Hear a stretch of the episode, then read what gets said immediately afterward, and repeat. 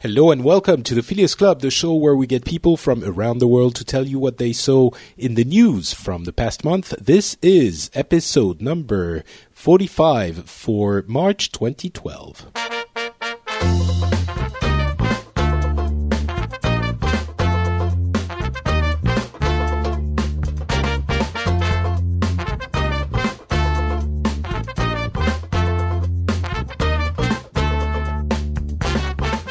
Hello, everyone, and welcome to the Phileas Club. This is, of course, the show where we get people from different parts of the world to tell you and us and discuss uh, the news from the past month. So we'll get a different point of view uh, on the news that you've heard about, and hopefully we'll know a little bit more about how other people think and be more tolerant and nice and get along. That's the dream. We're working it every month. My name is Patrick Beja. Uh, your name, sir, is Paul Fox. How are you doing, Paul? I'm quite well. Uh, thank you for having me again, Patrick. Can you Nice to be here. remind the good listeners uh, where you are you are from? Uh, originally from Florida, but I am currently in Hong Kong. I've been living here for about 10 years now. Excellent. Uh, so it's about 6 p.m. here in Paris. What's the time for you? It is just after midnight here on uh, Sunday morning, Saturday, Saturday evening, Sunday morning. Excellent. Uh, so yes, you are quite far away, which is consistent with the fact that you are in Hong Kong. That was a trick question you passed. Randy, uh, what's the time for you? It is 9:15 a.m. on a Saturday morning here, so we're we're almost evenly spread out around the world. That's I, I like that. You know, I'm a little bit uh, neurotic, so I like that we're about a third around the world, each one of us. That works nicely. Uh, Randy Jordan, thank you for joining us again. It's been a while since you you've been on the show, hasn't it? It, it has been a while. I think I have been on the show since I moved to Southern California. I think it's been about a year. Hmm. Well, I'm very glad to have you back. Um, it's you know. Uh, it's nice to have you uh, for this show, but it's also sort of too bad because it's it's one of those months where I don't feel there's been a huge amount of international news. I mean, we could talk about Syria again. Uh, there's there hasn't been enormous changes, I guess, in Syria. The situation is still the same. Uh, Assad is saying he's going to make things right, and then he doesn't, and then people get pissed off and ask for more uh, peace and changes. And that's about the, what's been happening for the past few months. So I don't know that there's a lot of relevant stuff there. Um, anything jumps out at you guys uh, in the you know international news scene uh, that that's worth discussing? Because honestly, I'm not sure there is much. I mean, there's Mali and uh, Japanese cargoes being found eight months later, which is a little bit mind blowing. Did you hear about that thing? That is that is mind blowing. Run run that down for the audience. So uh, after the tsunami, they, the the Japanese, uh, well, they lost a few ships uh, that were taken away by the, um, well, by the tsunami, of course, and they actually couldn't find one of the ships, and it's been found eight months later uh, uh, at the near the coast of Canada, I believe. And th- that It's amazing. it's incredible that there's actually you know the, the- it's difficult to to conceptualize to understand the concept that the ocean is so large that for 8 months you're going to actually lose a ship Yeah, even our largest ships are, are needle needle in haystack sized Yeah. compared to the Pacific Ocean.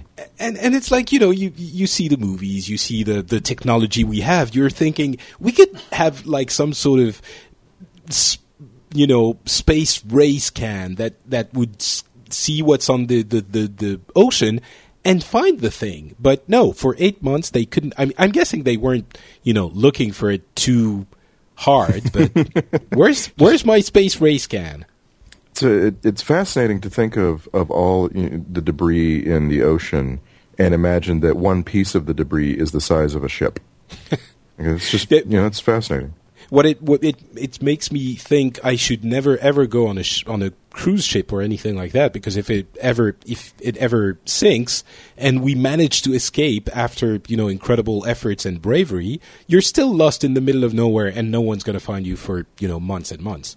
Right, right. If you get if you get out of sight of land in the middle of the Pacific Ocean and you're in the ocean, you you die. That's Yeah. just hmm. the way it's been for for human beings for 1500 years. It's 2012, man. It's unbelievable. I do not accept. I, I think that part of the part of the reason is because nobody was really looking for it, like you said, and hmm. there was so much debris and and things that you know houses that were basically sucked back into the ocean that people weren't really sure. I, I still think that even today, over a year later, they're not really sure of everything hmm. that they, that got lost and that got swept up into the ocean. I mean, Yeah. it, there's just stuff that's going to be gone that unless it was yours and you know for sure it got taken away, that Yeah. it's just going to be rubble now floating around. Yeah, sure. But I mean, a cargo ship. It's not like it was a, a little, you know, tiny rowboat. It was a freaking mm-hmm. yeah. Anyway, so that that that's not. It got a little bit of news here, but not much. It's not like it's. I think it's more big news. amazing is the fact that it's still kind of somewhat seaworthy, that it didn't actually just sink outright after all that time, and it's just Well. kind of floating along there. I guess. I wonder. I wonder. One of the biggest international stories, at least from the U.S. perspective, in March, was the the sort of sudden awareness of Joseph Kony and the Lord's Resistance Army in in Uganda. Sure, Uh, the, I- the I invisible that- children video. Yeah, yeah. Was that a worldwide phenomenon? Um, it definitely did get a little bit of play here in France. Um, I'm not sure if it was because of the the internets. Like you know, there's still in France. There's still like real news and then the internet news, and they're very much separated. Like in in sometimes you'll have, you know. I don't know, like current affairs and political stuff and the economy, and then you'll have a special segment in the news going like, and now there's this thing on the internet that's kind of funny and wacky, and so yeah, it did get a little bit of play, but not, it wasn't huge news. Uh, it was still a very interesting phenomenon, though. I'm, I'm wondering if you you heard about it too, uh, Paul, in in Hong Kong. Um, yeah, I think it's more like Randy said. It it, it was um, you know it was news for a little bit, but it really came only across the internet channels. It didn't show up in sort of the mainstream news channels here. I think I think it did get a little bit of play once the uh, one of the guys apparently had a breakdown and was Yeah. out in the street naked Right, and right, stuff, and Right. uh, So so, did- then it became a little bit more spectacular. Did it transition into the actual news uh, for you guys, Randy? Oh yes, yes, absolutely. Um, uh, when you uh, when anything anything that gets you know over 80 million views on YouTube, and that's YouTube alone. There are other video services that are Yeah. counting millions and millions of views of this thing. Uh, you gotta you, you know the internet impact through things like YouTube is still very U.S. centric. You know, maybe 50 million of those views were from Americans, and they definitely then expect to go to CNN.com and see stories about it, and Right. CNN provides. Um, as far as uh, old school media, uh, it, you know, made the papers, uh, like Paul said, may, maybe just as much when uh, the the head of the the group that made the video uh, got arrested in San Diego. But Oh, they did. Wait, we didn't hear about that. okay, so um, Maybe Uh, maybe do a recap for, in case you know someone who's listening didn't actually see the video. A, a recap of the video. Well, no, the the story. Okay. The video is thirty minutes long. It Yeah, yeah, yeah. The, yeah. The, the, the story, uh, the story is about the consequences of, of the never-ending and ongoing uh, humane struggles in Uganda. Uh, it, it has it has been a uh, uh, it's been going back for decades where these uh, these very large armies under under these brutal warlords clash. They uh, they capture children from villages and, and conscript them into their armies. They send around uh, rape gangs, and it's just it's in- incredibly difficult to uh, to find a solution for it. And uh, one of the warlords who is both trying to uh, find a solution and trying to uh, dominate the scene is this Joseph Kony fellow. He's been around for a while.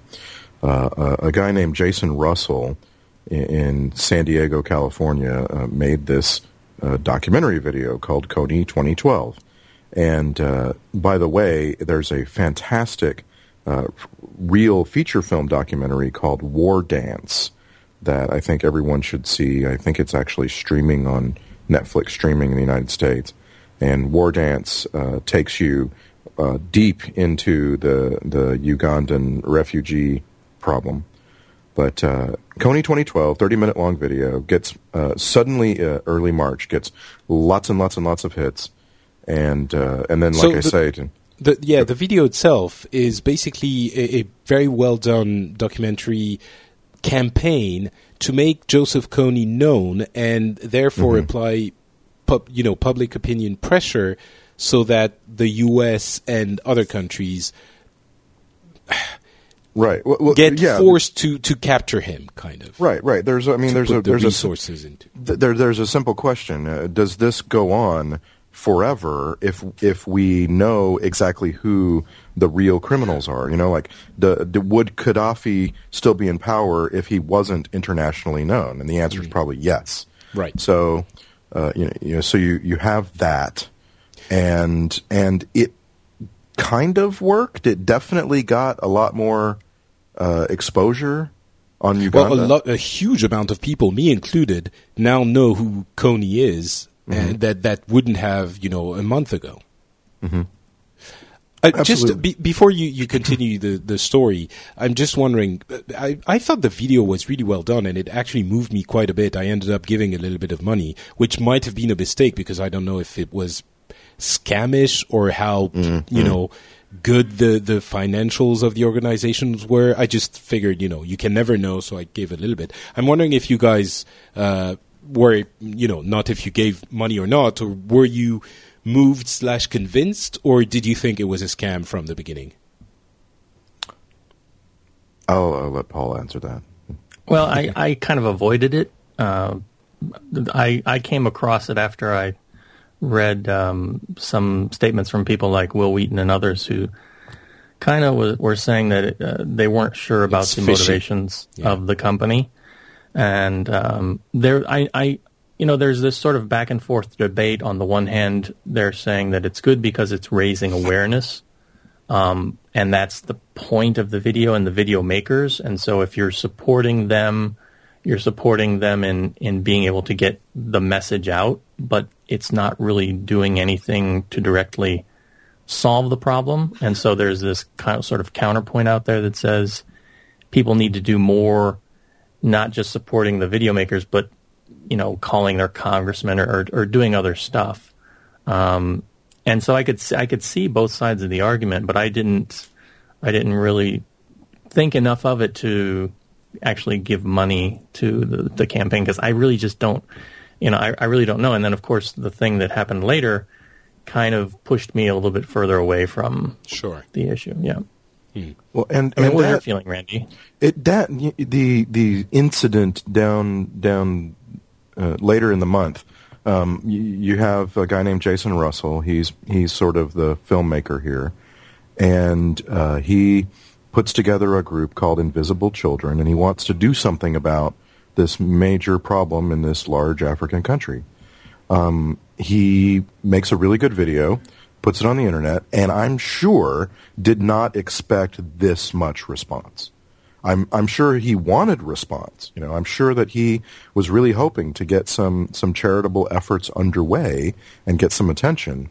But the attention he got was enormous and it's very very difficult to ex- to be agile and expand an organization rapidly and deal with the sort of response he got and it's also problematic when uh, you have a world full of people who are trying to find out just exactly how crooked you are and try to find out a reason to you know go online and, and call you a bad guy and and that sort of thing. So of course everything about him gets dug up. Uh, you know if he has an unpaid parking ticket then suddenly uh, his his little campaign is a huge problem uh, and he's a bad guy Yeah, And that's so- why you know that's why I'm I'm a little bit. I understand that the problem is no one is ever perfect. There's Mm-hmm. you know, charities always have that incredible percentage of, of money that they get that is spent in administration for the charity. I saw numbers about Invisible Children, for example. But the thing is, he actually did something that worked, and of course, raising awareness is not directly going to impact the situation, but it's better than nothing, and it did work, and he was very talented in, in making a message, in crafting a message that would be effective. So, Right. I mean, I, I'm not informed about him, so it's possible So- he's a complete crook, crook but uh, Well, w- the, he made a big mistake, in my opinion, and in and that is where you get to kind of. I think you kind of hold hold that group accountable for something. The big mistake was when it blew up. He should have gone to an organization that could handle the response, like the Bill and Melinda Gates Foundation, and said, "Help." Yeah. I'm I'm in I'm in deep crap here, and don't I can't possibly deal with this, and what you know, and also other uh, shadow, much more shadowy charitable organizations just rise up out of the ground trying to grab people's money because it's being thrown around, and uh, it's just a it's a problem, and and so I do blame the guy for not uh, for not basically turning it over to bigger hands. Uh, it was well, it was that's a- pretty minor as mistakes go. If that's his only Well- fault, Well, what it led to was he didn't eat and he didn't uh, uh, take care of himself physically for weeks and ended up uh, going mad temporarily and uh, running around uh, the streets of San Diego naked. And yeah, uh, that's not great. I'll give you that. But I mean, it's not like it's not like he he decided, okay, I'm gonna you know mess this up. He he actually had some sort of a nervous breakdown.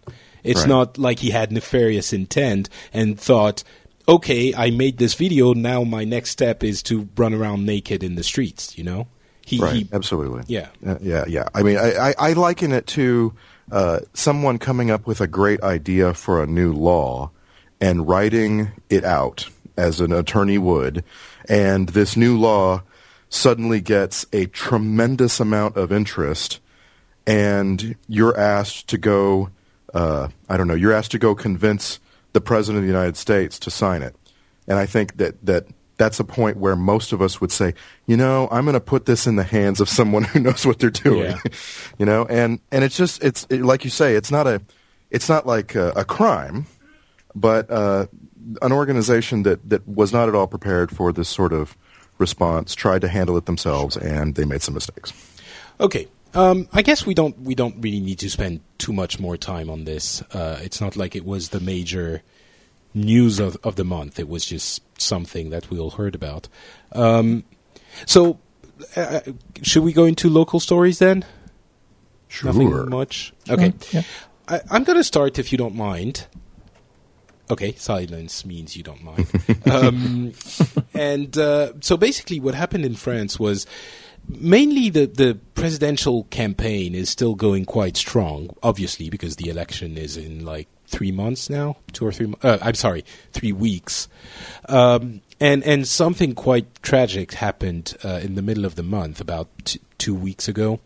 Um, there were a series. Uh, a, a series of killings, I guess, but we only realized it was they were related when the last one happened. Um, it was in uh, the town of Toulouse in the south of the country, um, where a guy at the time we didn't know who it was uh, went into a uh, school and shot four people, three young children.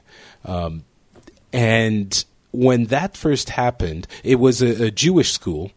And when it first happened, we really didn't know uh, what was happening, why he did it, and what the the if it was a you know hate crime, terrorists, what it was. And the reason I'm mentioning this is that, of course, with the election, and if you've been listening to the show, you know that in France there's a sort of uh, power play on the right with the far right. Uh, the far right having I would say between 50, around 15% of the uh, votes, probably in the first uh, turn, and Sarkozy, who's the, uh, I guess you say, incumbent uh, candidate, um, trying to to play to that far right and trying to to talk about themes that they are uh, usually uh, comfortable with. So when it first happened, a lot of people were saying, "Well, you know, you play with fire, and that's what you get. You get extremists getting." Uh, getting a screw loose and then they go and do stuff and that's because you uh, you were not encouraging them, but in French we say souffler sur les braises, which means uh, fanning the flames, I guess. Yes. Yes. Um, so that's what people in the. Of course, I should mention. Of course, the first thing that everyone felt in the country was complete shock. Uh, it's not something that happens uh, regularly in in Europe, even. Um, it's it, and it was we couldn't understand what happened. We couldn't really. It, it's one of those unfathomable acts of, of cruelty and madness that just leaves you speechless and shocked, and you're just. You know, it, the the guy actually went into the school and methodically shot children. Like he grabbed them by the hair and shot them point blank. Uh, it, it, it was a terrifying event. Um, Yes. So that happened, and then the, the, that politically it was a very difficult thing to handle because we're in the middle of a campaign, and it, it's it's the sort of situation that, at best, the candidates are okay. You know, they do okay with that situation, and if they botch it, it's, it's terrible because there's no way to handle it tactfully and not sound like uh, uh, you're trying to take advantage of it. Uh, and there, and if you don't talk about it, then you're going to be considered as you know insensitive, or you have to express yourself, or condemn it, or you have to say something. Basically, it went. eh, The campaign was quote unquote interrupted for a couple of days, obviously, and then the um, the, the the investigation started. Uh, we soon found out that the guy uh, who did that was actually a Muslim fundamentalist. Uh, he had been he was a French-born uh, Afghan and uh, Afghanistan trained. Well, I say trained. Maybe that's overstating it. He he went there for a couple of weeks or so. You know, it was a short trip, but he was definitely into Islamist uh, an Islamist movement. He was recruited, but then independent. He was acting. It seems independently in France. He was. He's just one guy who decided to do something for the terrorists, you know, Islamist cause. He was saying things like, uh, "Oh, right, forgot to mention, he actually killed a couple more people before that, uh, m- um, military personnel." Who had been in Afghanistan, and another person before that yet. Uh, I'm not sure about that, that the, the first victim, but he, for example, said uh, to that to one of the the victims, "You kill my brothers, I kill you." So from that point on, uh, I think he released some of the videos and he called the press and was trying to make a big play out of it. He actually filmed his killings, and thankfully, I, I'm very. Um, I'm thanking the journalistic ethics and people's ethics. Actually, we haven't seen these videos on, on any screen that I've that I've found, of, or they haven't been broadcasted at all. Um, so they haven't played into his his thing. Anyway, he we find found out that he was a, a Muslim fundamentalist, um, claiming to be part of Al Qaeda. Of course, uh, not really. We couldn't find any direct links to Al Qaeda operatives or to a, uh, a, a a cell, a terrorist cell, organized terrorist cell. Uh, bottom line, about a week or 10 days later, uh, he was found. He got uh, holed up in his apartment, and our elite uh, police force surrounded the place and ended up in a siege that lasted 30 some hours. He wouldn't come out. He would. They apparently they tried not to kill him. In the end, after 30 some hours, they got in and he came out guns blazing, uh, injured two or three cops, and they shot him in the head. Uh, so yeah, he ended up dying. There was a little bit of controversy. Um, some people were asking why the police didn't use tear gas and stuff like that, which I guess is a valid question. I don't know the specifics of the operation, so maybe there was a reason why they couldn't have done that. Um, there was a little bit of scandal with the father of the victim uh, wanting to sue the country because they killed his son. I think no one is really taking these claims seriously. That the crime that his son per- did was so horrific that there's know, really no uh, one. that's interesting too because I read that story on uh, I think it was France 24, Yeah. and my first thought was, all right, if he's claiming that you know he has a right to sue France because they killed his son, does that mean that the the victims' families have a right to sue him? Because he was basically saying that France was responsible, you know, in, in this case, and I, I think the counter argument could be made in a civil suit for the for the families against him, right? Uh, well, you know, I don't think anyone is taking this very seriously anyway. It's not like we're thinking, okay, what's the legal basis for him suing France or for the victims doing it? it the reaction again was sort of uh, very measured, thinking, okay, this is ridiculous. We're not going to even, you know, acknowledge, not acknowledge, but dignify this argument with a response. We're just going to say, okay, shut up, stay in your corner this is too serious and too uh, tragic to even. I I guess we didn't respond as well as they did in Norway with that uh, fantastic reaction of the. I think it was the mayor of Oslo or maybe the the president. I'm not sure. One, an official uh, who said, "Sorry." Um, who said no? It was my my fiance is telling me the king. I, I'm so glad you have a king who said- producer. in my ear. There was the quote. Maybe, maybe, sweetie, you can tell me who said that quote. Uh, he said, We're, "We are going to punish the gunman. We're going to punish him with more tolerance, more kindness, and more understanding." That okay. So, my what's his name? Stoltenberg, the prime minister. Thank you. Um, And, you know, so, and, and that was a very beautiful quote, and we didn't go that far, but we also didn't devolve into the uh, uh, controversy for TV ratings' sake. That I imagine, maybe I'm wrong, but I imagine we could have seen in a country like the U.S. in, in I- I- such case. Okay, I'm I'm supposed to argue against that, but No, I don't know. I- maybe I had I'm one. wrong. I had one thought when they go in to get that guy, and and any time that that uh, that the authorities go to uh, to capture someone who wants to die in the process, and that is always, gosh, I hope they've got the right guy. I just.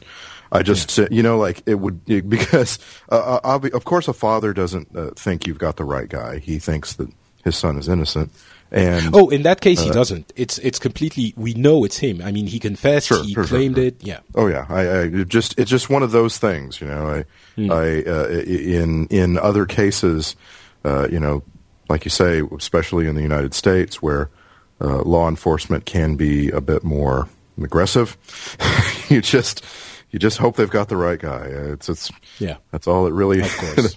truly matters. And and uh, I wasn't that uh, I wasn't that impressed by the story in the United States. That that story out of France uh, didn't didn't really get any play here. I'm I'm kind of mystified as to as to why because you know you when you talk about things like this you can't help but reference the states it's like the states is the the crucible where these sorts of things uh, happen and you find out uh, whether or not it was you know whether or not actions taken were right or not and so on but uh, just Yeah, and it's kind of interesting too because you've got the parallel of the the incident in Afghanistan with uh, Staff Sergeant Robert Bales going on, right right um, yes somewhat simultaneously. You know, Uh-huh. Same, you know, yeah. That's that's that's probably the answer to my question. By the way, the the story uh, about you know multiple killings in Afghanistan by a crazy American soldier uh, ob- obliterated it for American audiences.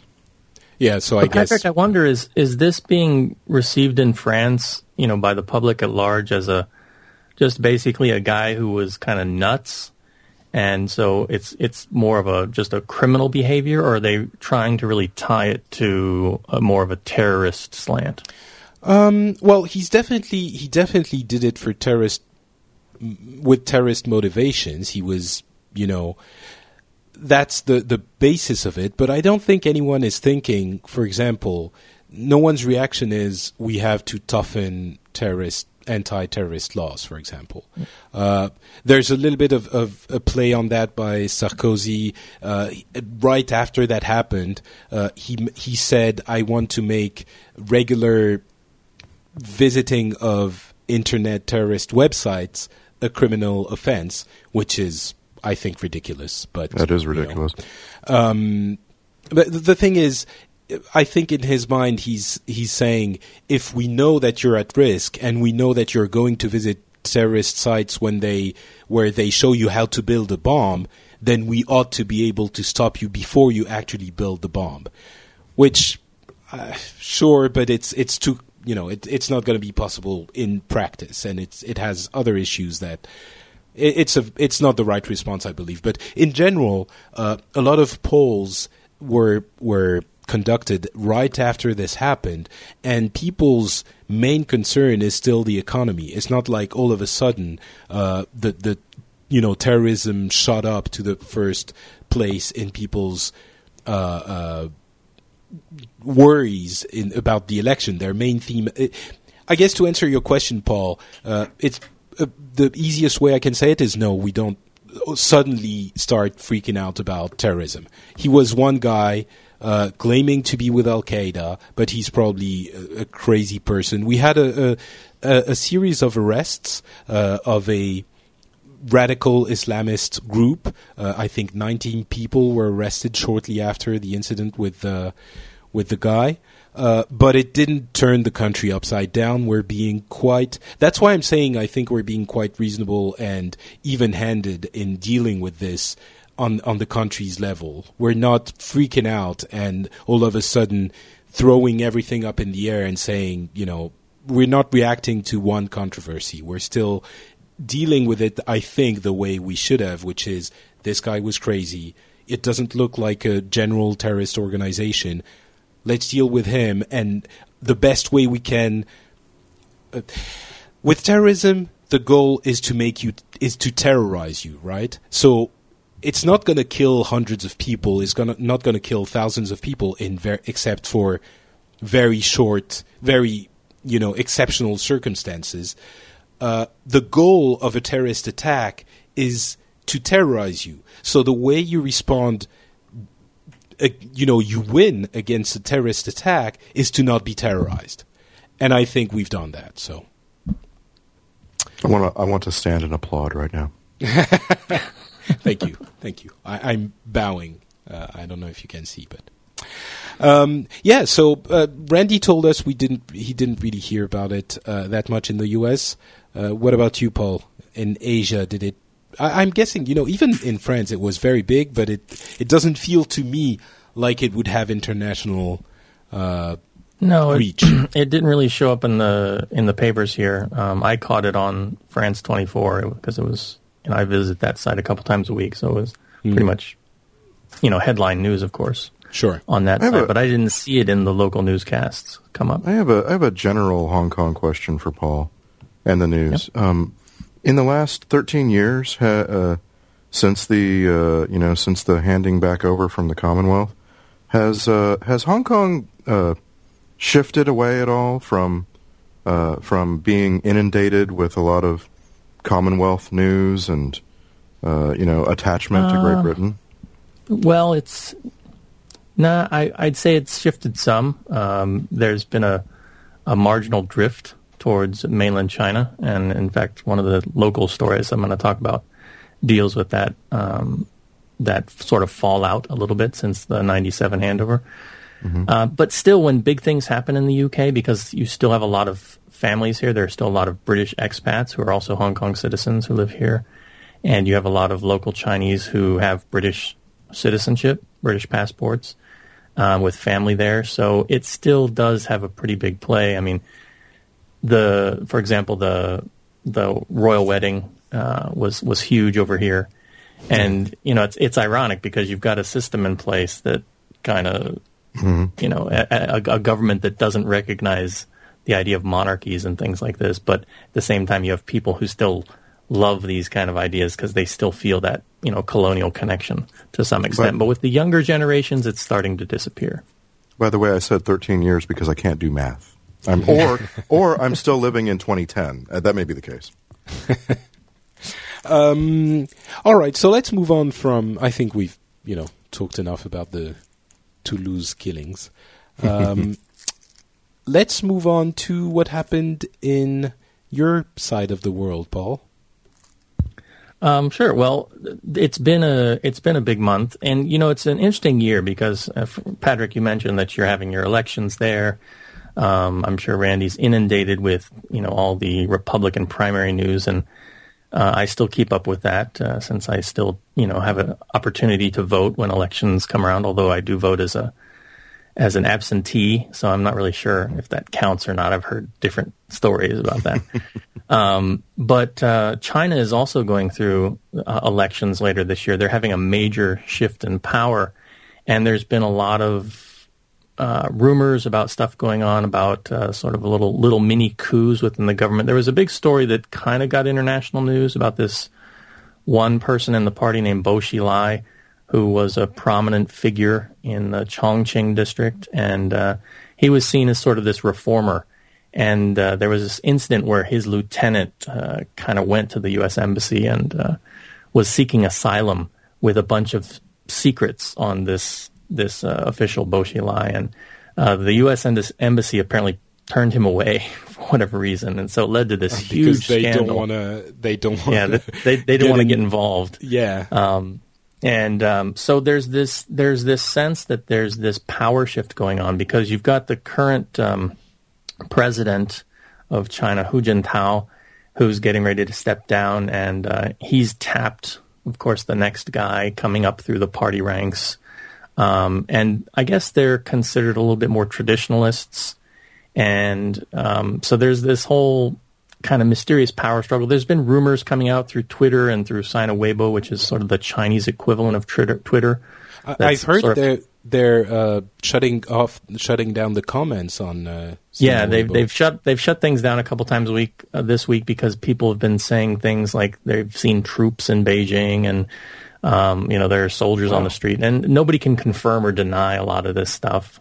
Um, but the economy right now seem, seems fairly stable, and I would think that if uh, if these things were going on, at least on a large scale, that you'd feel some economic ripples um, coming out of China. But um, so you've got that election going on. Uh, it's interesting that the world is just going through a series of elections this year, um, and Hong Kong had its own election um, uh, late last week.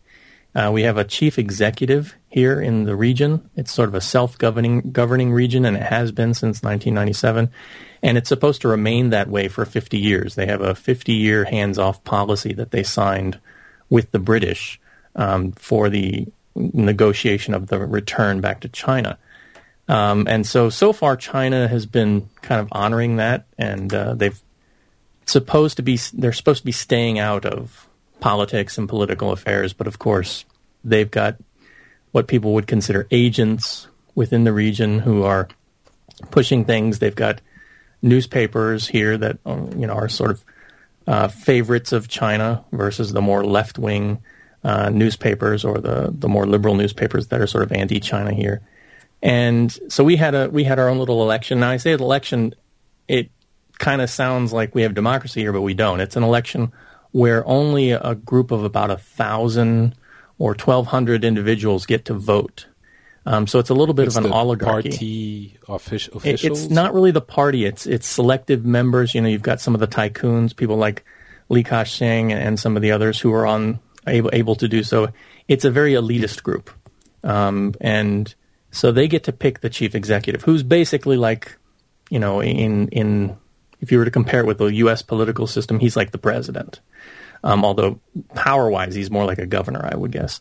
Um, we also have a legislative council, which is kind of like Congress. Now, people can vote for legislative council members. There are certain seats. There are so many seats that the public actually get to vote for. So they do have some uh, election electoral power, but not for the chief executive. And this is something that a lot of has a lot of Hong Kongers really disgruntled that they don't have sort of universal suffrage yet. And this is something that Beijing has been saying, well, we'll give it to you eventually, we'll give it to you eventually, but um, they keep pushing the date back as to when, when they'll do it. And, and so this year we had two people running. A gentleman named Henry Tang, who was sort of in the camp of the tycoons. He was uh, he was the pick of all the sort of rich elite groups, and another gentleman named CY Leung. Now CY Leung was not the favorite to win.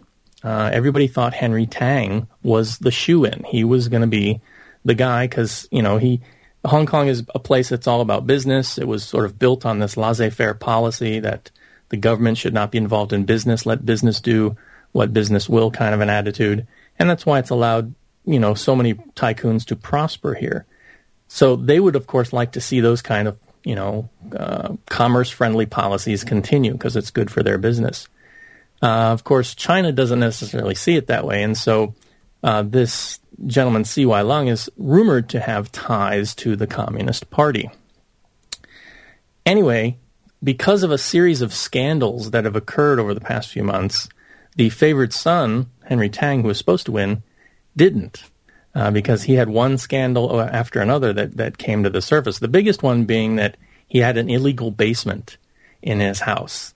Um, Hong Kong has very strict housing Do we restrictions. want to know about what was happening in the? Oh, it was just like actually an illegal basement that he didn't have a construction per- permit. yeah, he for? was. He didn't. He didn't have the proper. He wasn't. It, it's bigger than than you're supposed to be allowed to have, and you know, it wasn't anything illicit or, or bad going on down there. He had a little wine cellar. He had like a big Just- TV room. Just you know, but people aren't supposed to have that kind of a basement. They're not supposed to have what's called an illegal structure. And uh, so that was found out, and it was a big, huge deal. And um, then it, later there was another story about how he has a mistress and maybe he has an illeg- illegitimate son out there. And so his reputation basically got smashed. It got sent through the ringer. Some people speculate that all of this was uncovered because of you know agents loyal to the Communist Party uh, leaking these things to the news. I don't know if we'll ever know, at least within my lifetime, if this is true or not. But um, needless to say, the new chief executive is in fact C.Y. Leung, a person who is, you know, very much believed to have ties to uh, Beijing, ties to the Communist Party, and it has a lot of people very nervous and very upset because he is a real unknown. Uh, the tycoons are not sure what kind of policies he's going to put forth. The people are not sure about him. And everybody said it's going to take a few years, as with any administration, for him to sort of clear things out. He's got to clear out some of the current administration. Right now, we're sort of in a lame duck session for the next few months. Um, but once he does, it's going to be interesting to see who he puts in there and then what kind of policies shall come to follow. So some people have speculated that right, right before 97, when the British gave Hong Kong back to China, there was sort of a brain drain. You had a lot of tycoons, a lot of money. Um, a lot of the intellectuals leave the region and go to places like Canada, the U.S., and the U.K. And some people think that that might happen now too, um, but we're just gonna have to wait and see. Man, this What- is why I, this is why I love Paul. What a perfect explanation, just with all the right details. It just makes me want to go find a book on all these events and, and read it. Well, I'm certainly no expert. Uh, pol- political science. I'm I'm uh, interested in political science. I like following the stuff going on in the U.S. and and um, I find the Republican primaries very very fun to watch. Um, and so this was equally fun the to watch. Republican anything is fun to watch. Sorry, Yeah. that was easy. Um, but I'm certain I'm certainly uh, not an expert in this field at all. You know, I'm absolutely not an expert, and it's very nice to hear all of that because I've we haven't heard about this at all in France. I guess Yeah, so. I guess it's it's, really Hong. Kong specific. It's not even Yeah. China, It- right? It, it would be like you know uh, the gubernatorial race. You know the stuff that goes on in California. You might hear a little Right. bit about it because you know if it's dealing with Schwarzenegger or something like that. But if it's just a normal politician, usually it's not going to make uh, the international headlines. And I think it's the same case in Hong Kong. Even though Hong Kong is sort of an international city, um, the stuff that does happen here tends to be a little bit of a, a tempest in a teapot. Right. Randy, did you guys hear about?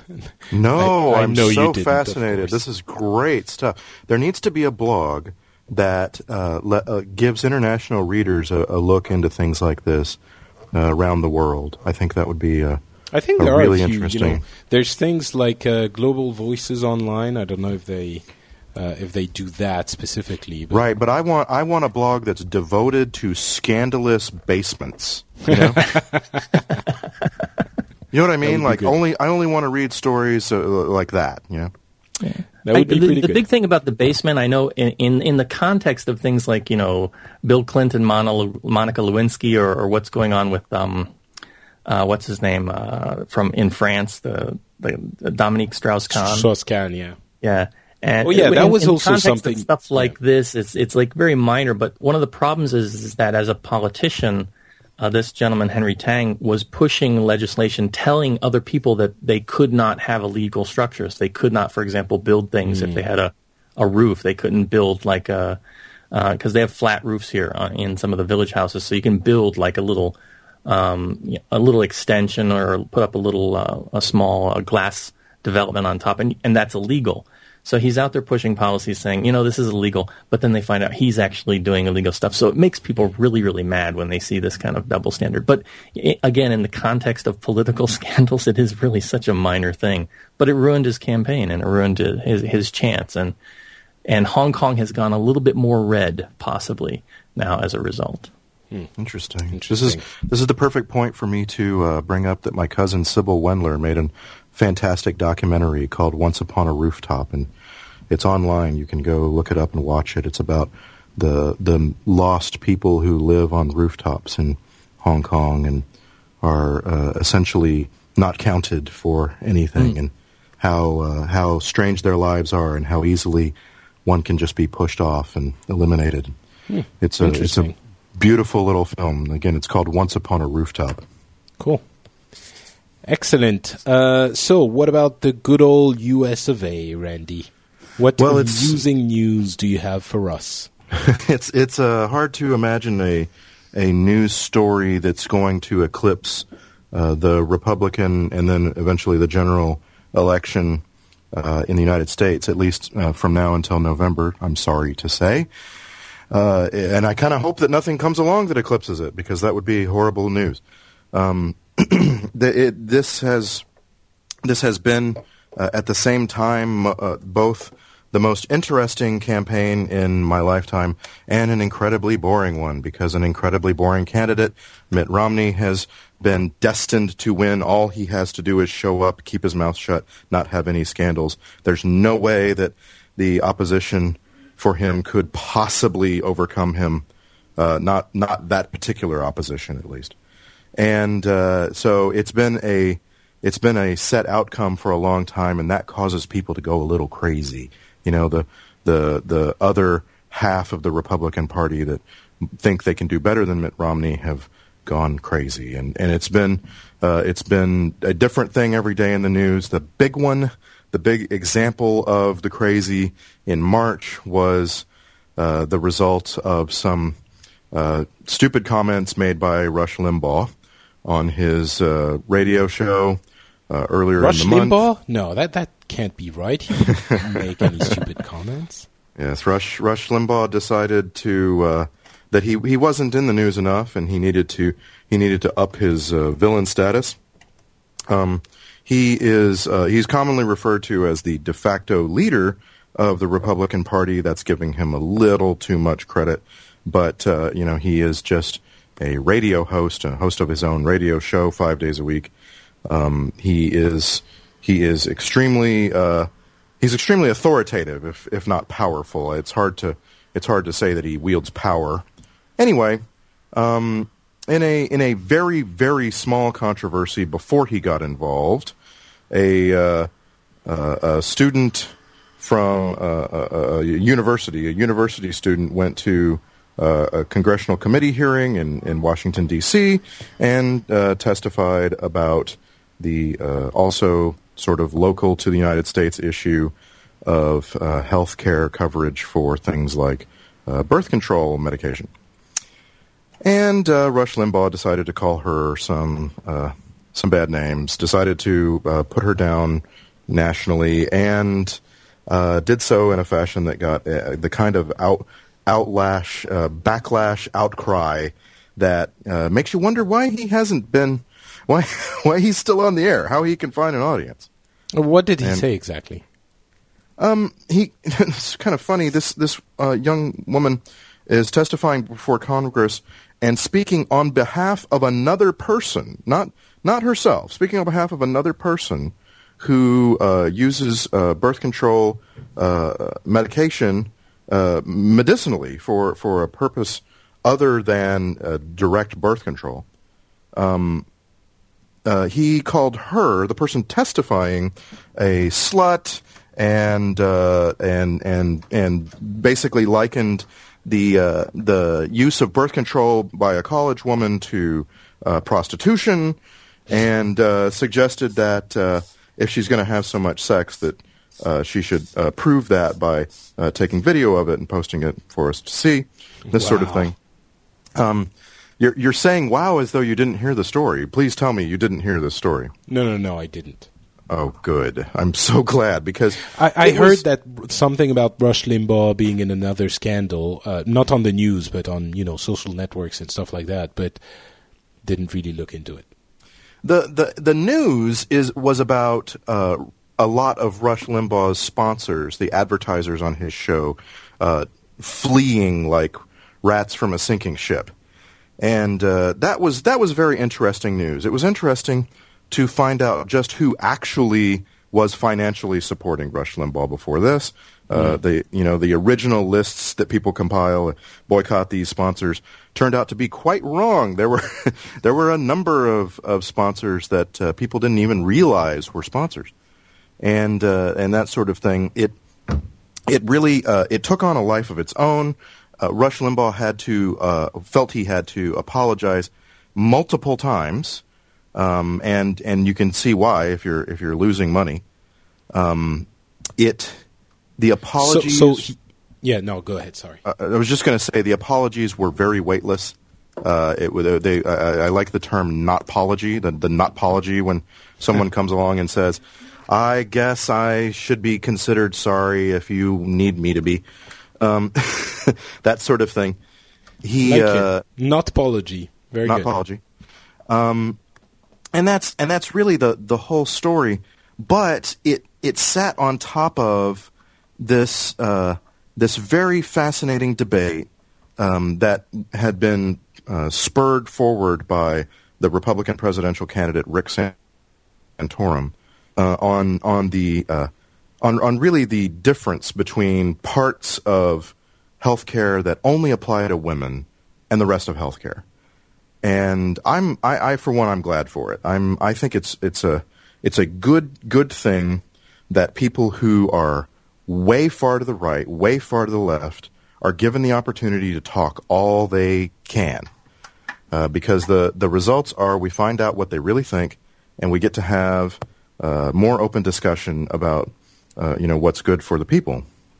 In this case, the issue uh, you know, brought put more uh, more light on uh, healthcare in the United States. You can never have too much focus on the ever evolving healthcare struggle in the United States. It's a country of 350 million people that doesn't have a a meaningful healthcare system, and uh, there, you know, it, it, actually the month ended in the Supreme Court taking up uh, arguments against the uh, so-called Obamacare, the Affordable Health Care Act, and that is a, a really good thing. We're we're getting to see just what uh, to make of these laws that were uh, put in into uh, signed into law by the, the president two years ago this month.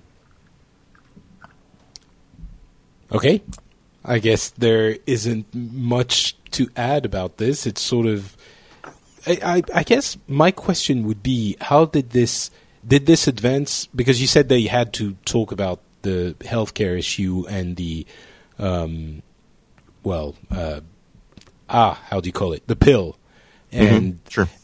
Did that move things forward? Did anything come out of it, or was it just you know Republicans are against uh, are you know I don't want to say against birth control because that's a little bit exaggerating, but are pro lifers and the Democrats are pro choice, and that's it, and that's what's always been, or did something change about that?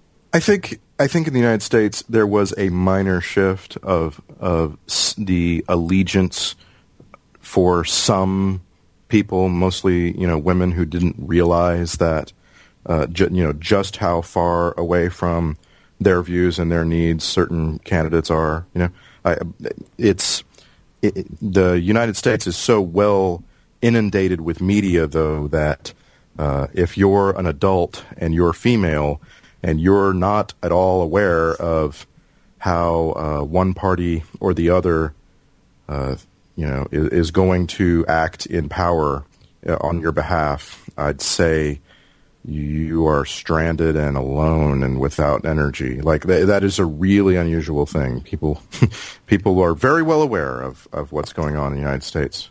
In the United States. Hmm.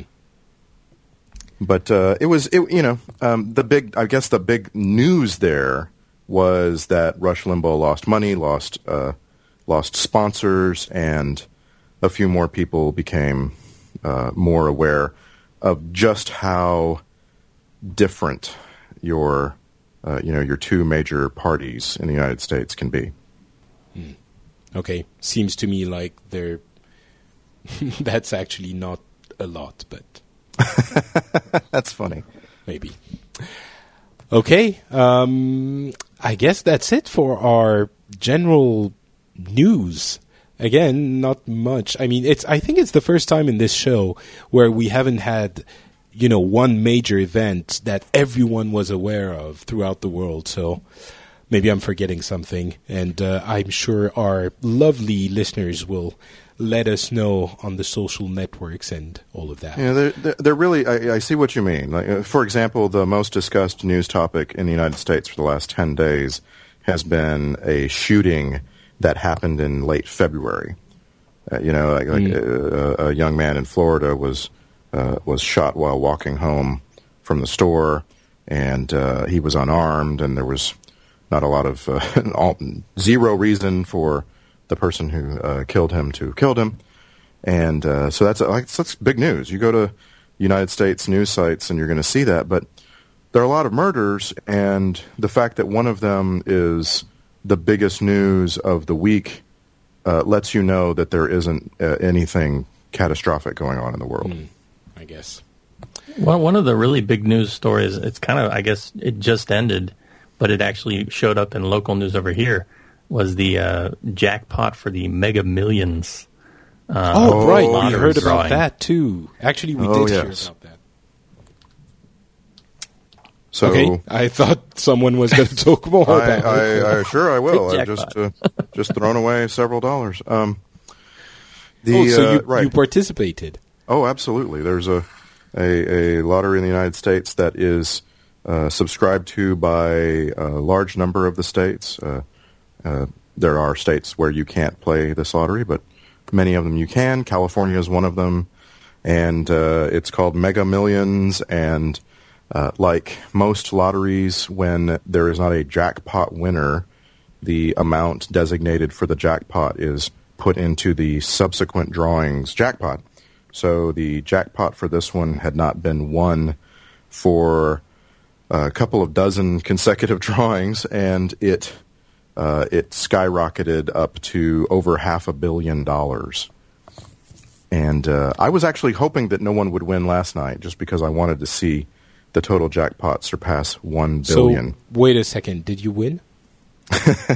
if I did, I would never tell you. And oh, uh, okay. and and so I'll never also, know. Never mind. It, it would also uh, be real awesome evidence of how committed I am to the Phileas Club.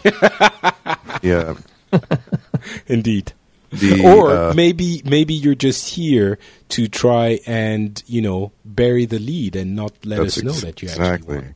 That's right. Uh, there were winners last night. There have been uh, two or three uh, areas identified so far, not individuals, and uh, the total was estimated to uh, to hit six hundred and forty million dollars, which caused lines at every store and and place where you can buy uh, tickets. Probably the jackpot was probably more than that because of hmm. last minute purchases. You know what? That's all super nice, but if you will allow me a little bit more, you know, easy philosophy, mm. money doesn't make you happy. As evidenced by many many TV shows you guys have in the U.S. Yeah, that's that's true. but I was watching a news story, and uh, they had uh, the one of the the financial gurus, Suze Orman, come on right because they were talking about the jackpot, and she said something I kind of thought it was a little bit profound. She says, "Yes, money uh, can't bring you happiness, but no money can certainly make you miserable." Yes, that's Right, true, that's- and that's, that's you know that, one of my that's one of my favorite quotes uh, is "Money can't buy happiness, but poverty can't buy food." yeah, exactly. Okay, that's absolutely true. But what I was actually getting at was um, there was a study made about uh, the the how much money will bring you how much happiness, and there's a, a very visible curve below that you know it keeps rising. The the happiness the correlation between money and happiness rises until about i think it, it's something like $50,000 a year something like that. Uh, and you know when you get more money until that that threshold you get more happiness.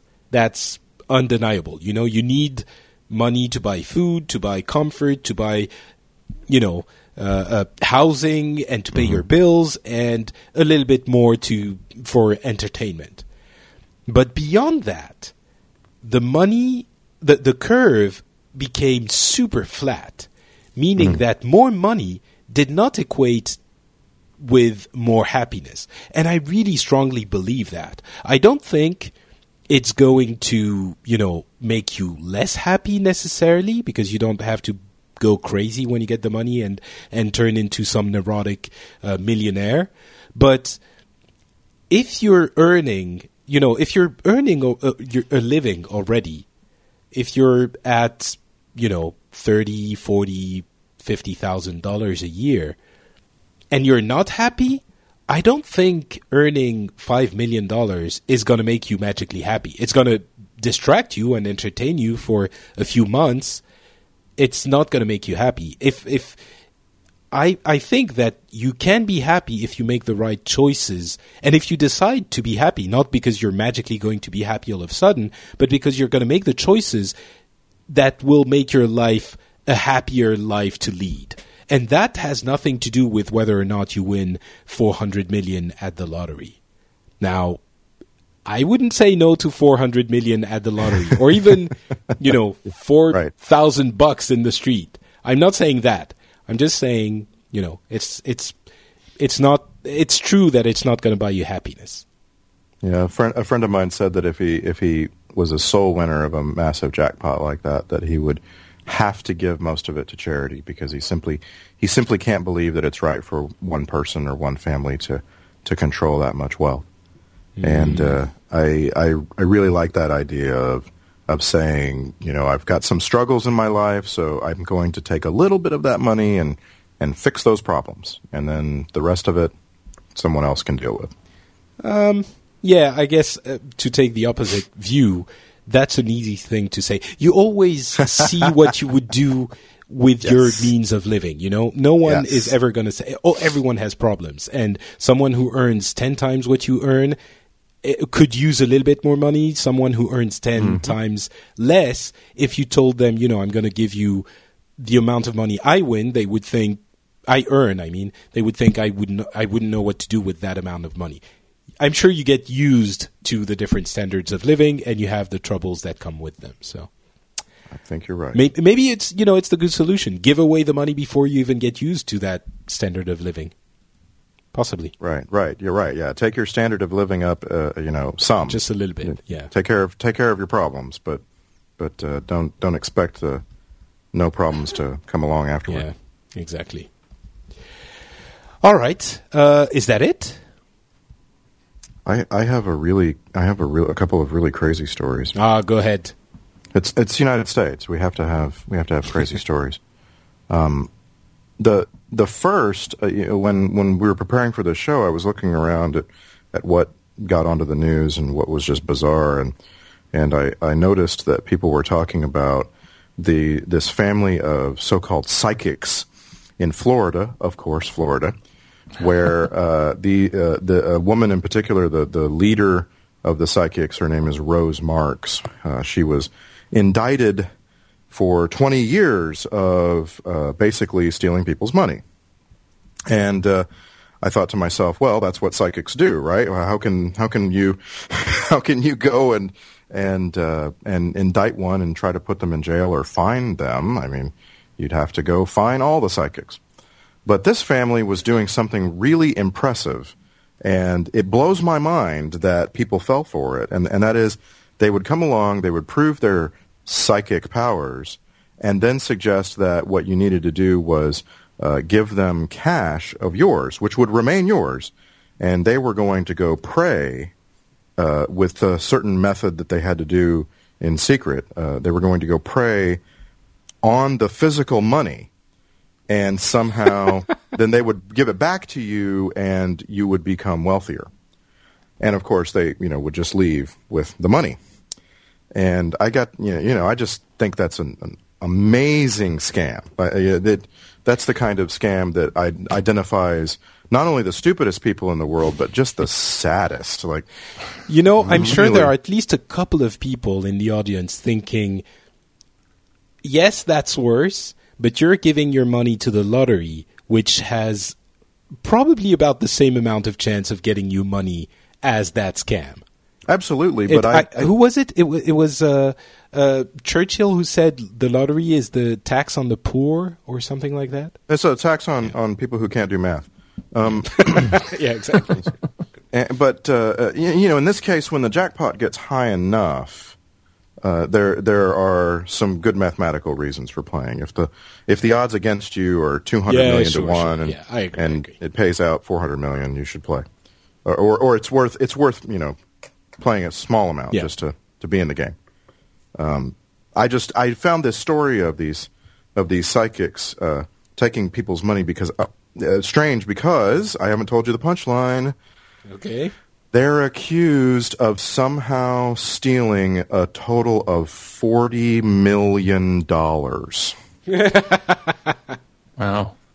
All right, and that's not too bad. That is almost enough that I want to say they should get to keep it because Wow. And with all that praying, they could start their own church, right? I mean, right, yeah.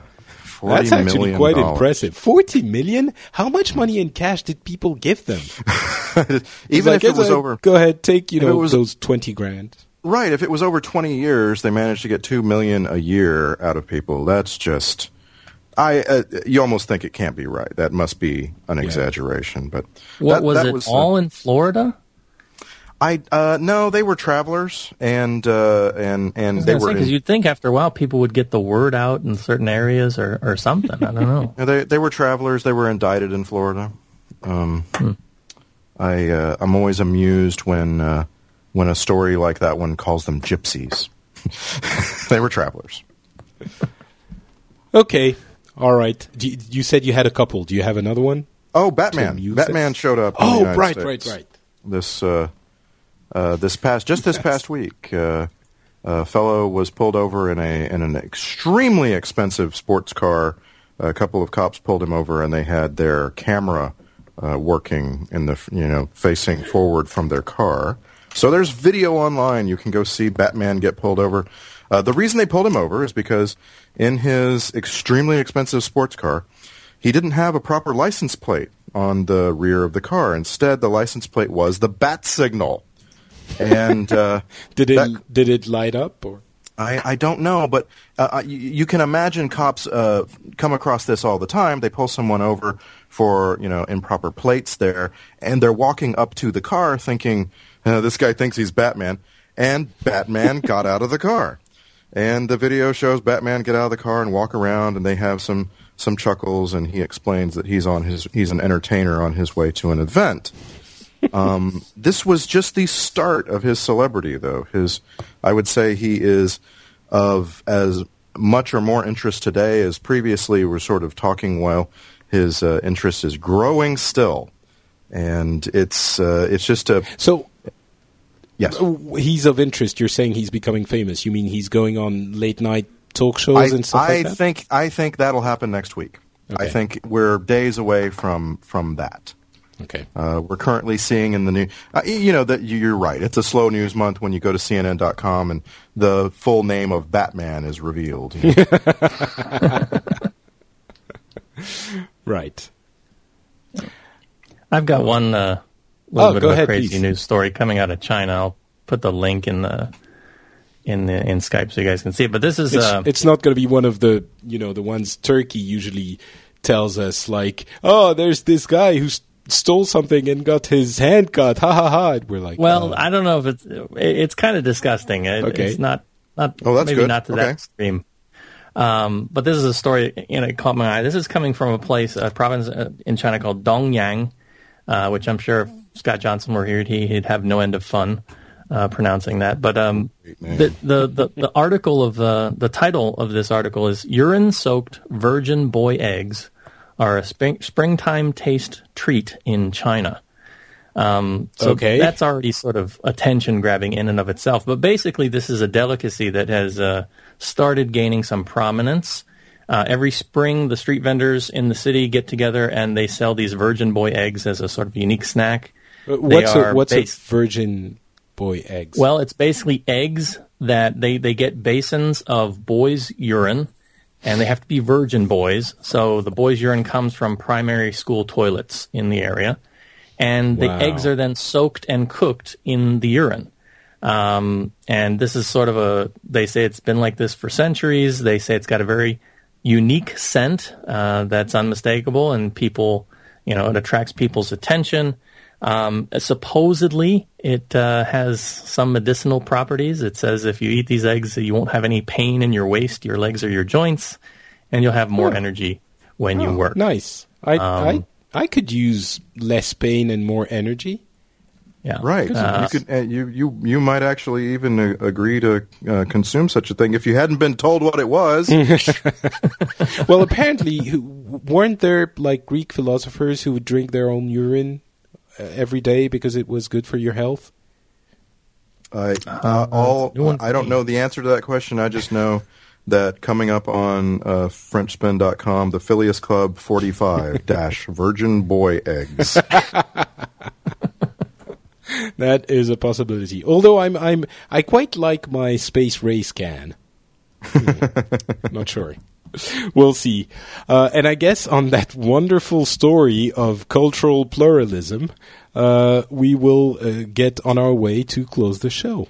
Uh, before we do that, though, I want to ask Paul and Randy to let us know where we can find more of your antiques. Uh, I don't know if you're if you say that. Yeah, like your funny behavior. You can find my antiques in my mother's attic, and you can find my antics. Right. That's what I meant to say. Uh, Thank you. That's fun. I like that. Uh, how about uh, on Twitter? Twitter.com slash Randy Deluxe for me. That works. What about you, Paul?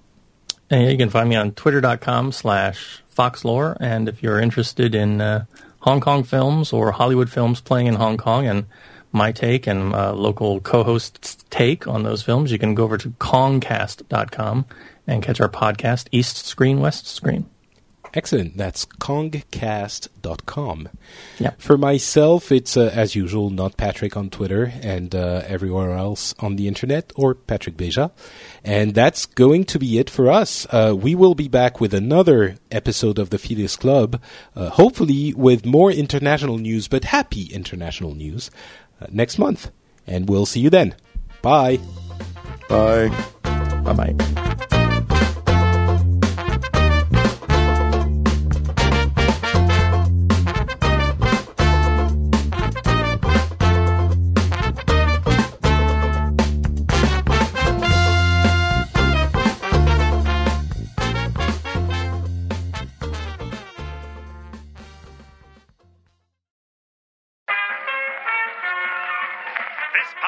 Is part of the Frog Pants Studios Network.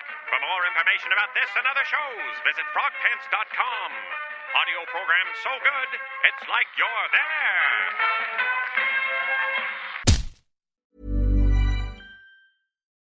Join us today during the Jeep Celebration event. Right now, get 20% below MSRP for an average of 15178 under MSRP on the purchase of a 2023 Jeep Grand Cherokee Overland 4xE or Summit 4xE.